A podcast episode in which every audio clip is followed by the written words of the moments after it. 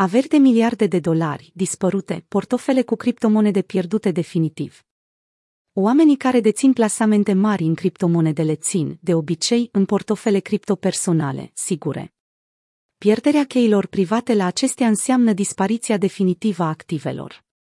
Firma de cercetare Chainalysis estima, în urmă cu un an, că 20% din bitcoinul aflat în circulație la momentul respectiv se afla în portofele pierdute. Stefan Thomas, un programator din San Francisco, deținea într-un portofel 7002 bitcoin, în valoare de peste 260 de milioane de dolari la momentul redactării articolului. El nu mai poate accesa criptomonedele deoarece nu mai știe parola de la dispozitivul, un stick USB ROM-key, pe care se află portofelul digital. Thomas a pierdut bucata de hârtie pe care o avea scrisă. Dispozitivul în care se află criptomonedele îi permite să facă 10 încercări înainte de a cripta definitiv datele. Thomas făcuse până în primăvara lui 2021 8 încercări nereușite și mai avea doar două. Ulterior, bărbatul a dus dispozitivul de stocare într-o unitate sigură de păstrare.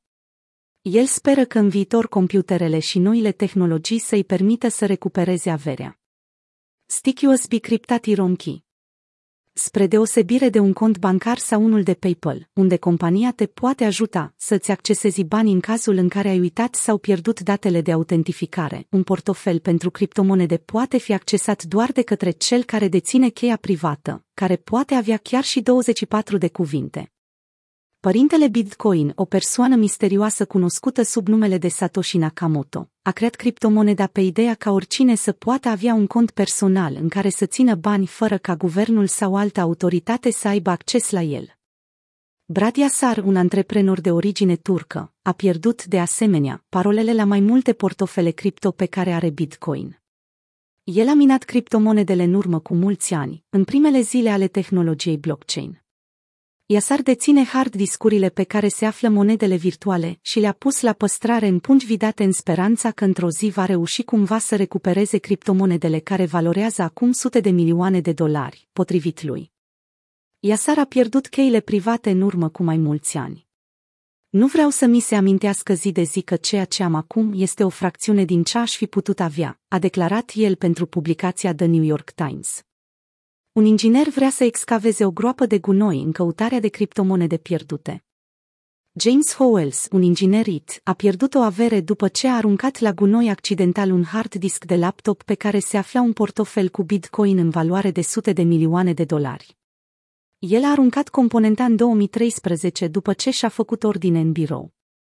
Aveam două hard discuri identice și l-am aruncat pe cel greșit, a declarat el. Britanicul crede că dispozitivul funcționează încă, chiar și după atât de mult timp. Carcasa exterioară este probabil ruginită. Dar în ceea ce privește discul din interior, unde datele sunt stocate, ar trebui să existe o șansă mare să funcționeze încă, a explicat Howells. El a cerut permisiunea de la autorități pentru a săpa în groapa de gunoi din Newport, țara Galilor, dar nu i-a fost acordată deși s-a oferit să plătească zeci de milioane de lire sterline, sumă pusă la dispoziție de un fond de investiții interesat de recuperarea comorii. Oficialii orașului cred că operațiunea este poluantă, iar șansele de succes sunt extrem de mici. Un alt ghinionist care a rămas fără o avere este Gabriel Abed, un antreprenor din Barbados. El a pierdut 800 bitcoin după ce un coleg a formatat hard discul laptopului pe care avea portofelul pentru criptomonede în 2011. Abed nu s-a lăsat însă, descurajat de pierdere. A continuat să mineze și să investească în criptomonede, iar pierderea din 2011 echivalează cu doar o mică parte din averea pe care o are acum. În 2020, antreprenorul a cumpărat un teren la malul mării, în Barbados, în valoare de 25 de milioane de dolari. Nici Stefan Thomas nu a stat să-și lingă rănile. El a rămas cu suficient bitcoin după pierderea suferită în urmă cu câțiva ani. În 2012, programatorul s-a alăturat startup-ului Ripple și a primit astfel de criptomonede ca bonus, care ulterior au crescut foarte mult în valoare. Astăzi, Thomas are mai mulți bani decât și-ar putea dori, după cum chiar el a declarat.